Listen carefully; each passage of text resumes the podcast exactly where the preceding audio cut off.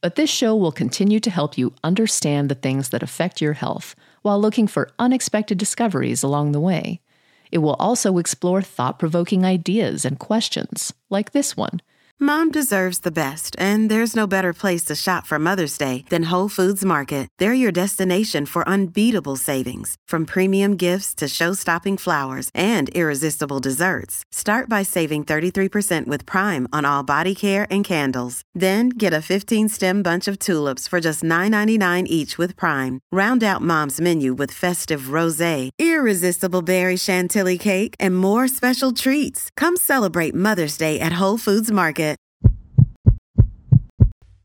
Tennis elbow and golfer's elbow are two similar conditions causing pain in the elbow and are medically known as lateral and medial epicondylitis, respectively. This means inflammation of the epicondyles, which are bony protuberances on the distal end of the humerus.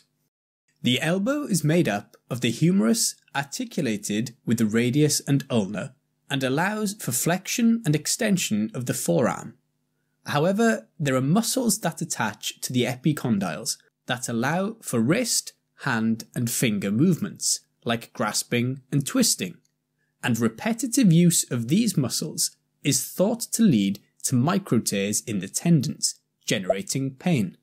For this reason, the conditions are known as enthesopathies, which means attachment point disease. In fact, more recently, it has been recommended that the conditions be referred to as tendinosis or epicondylalgia rather than epicondylitis, as histologically there is usually granulation tissue and a lack of traditional inflammatory cells, suggesting that degeneration of the tendon may be more prominent than inflammation in the pathogenesis. Motions like using handheld tools or even drawing are associated with the conditions, and the names are slight misnomers anyway, as playing tennis can give you golfer's elbow and vice versa. Overall, the movements causing the conditions do not necessarily need to be sports related. In some cases, they can be triggered by a sudden contraction, possibly from trauma. Elbow pain is the primary symptom in each. Lateral epicondylitis is 7 to 10 times more common and the pain is on the lateral or outer part of the elbow, usually on the dominant hand. It is generally worsened by extension of the wrist or fingers, as the muscles responsible for these movements attach to the lateral epicondyle, collectively known as the extensor tendons. In particular, the extensor carpi radialis brevis is commonly affected in lateral epicondylitis. There is typically worsening of the pain with wrist extension against resistance when the elbow is extended, known as Cozen's test. Medial epicondylitis is less common, but features pain on the medial or inner aspect of the elbow. It comes from tendinosis of the flexor and pronator tendons, which originate from the medial epicondyle. In particular, the flexor carpi radialis and the pronator teres are most commonly affected. The pain is usually reproduced when the wrist is flexed and pronated against resistance while the elbow is flexed, called the reverse Cozen's test. Overall, it is usually a gradual onset of pain that progressively gets worse and can persist at night. It also tends to be worsened by use of the forearm, such as grasping, and the pain may also be elicited by palpating several millimeters distal to the epicondyles, which corresponds with the location of the tendons. People may also experience weaker grip strength. The diagnosis is largely clinical, meaning no specific test or imaging is required to make a diagnosis. However, imaging like X ray may be done to rule out arthritis of the elbow, and MRI or ultrasound can be done to directly visualize the tendon and assess injury, looking for signs such as thickening of the tendon sheath.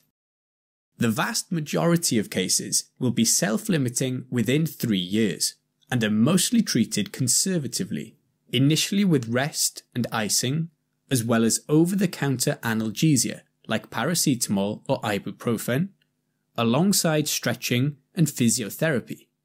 There is some evidence that using counterforce straps can reduce symptoms by relieving tension over the affected area, but this is controversial as some patients report an increase in symptoms with their use. In some cases, steroid injections are used in the short term, but these have not been shown to improve long term relief.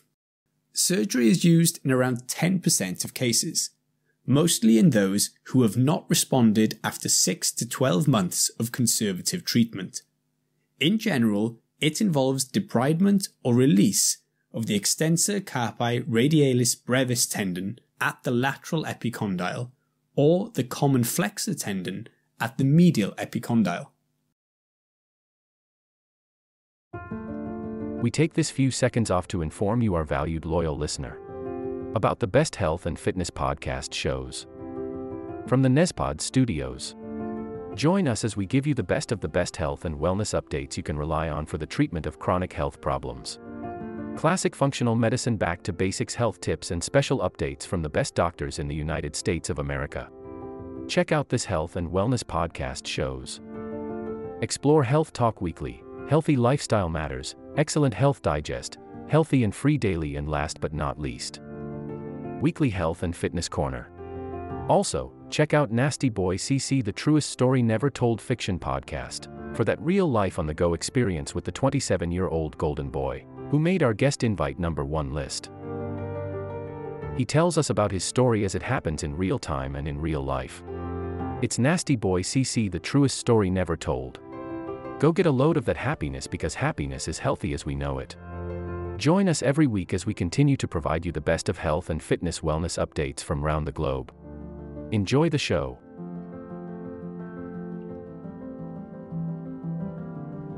If you're if you're enjoying this, then then you know please don't miss next week.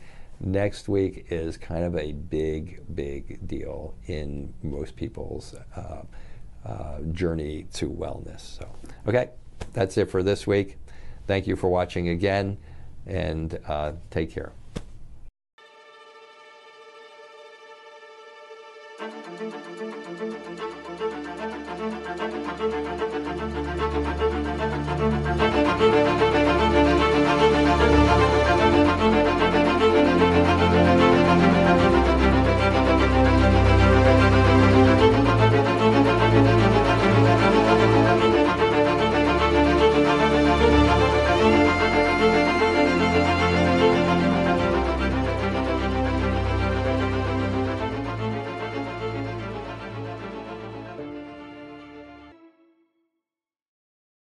This will conclude the episode. Thanks for tuning in. If you like what you hear, please leave a comment and subscribe. Thank you.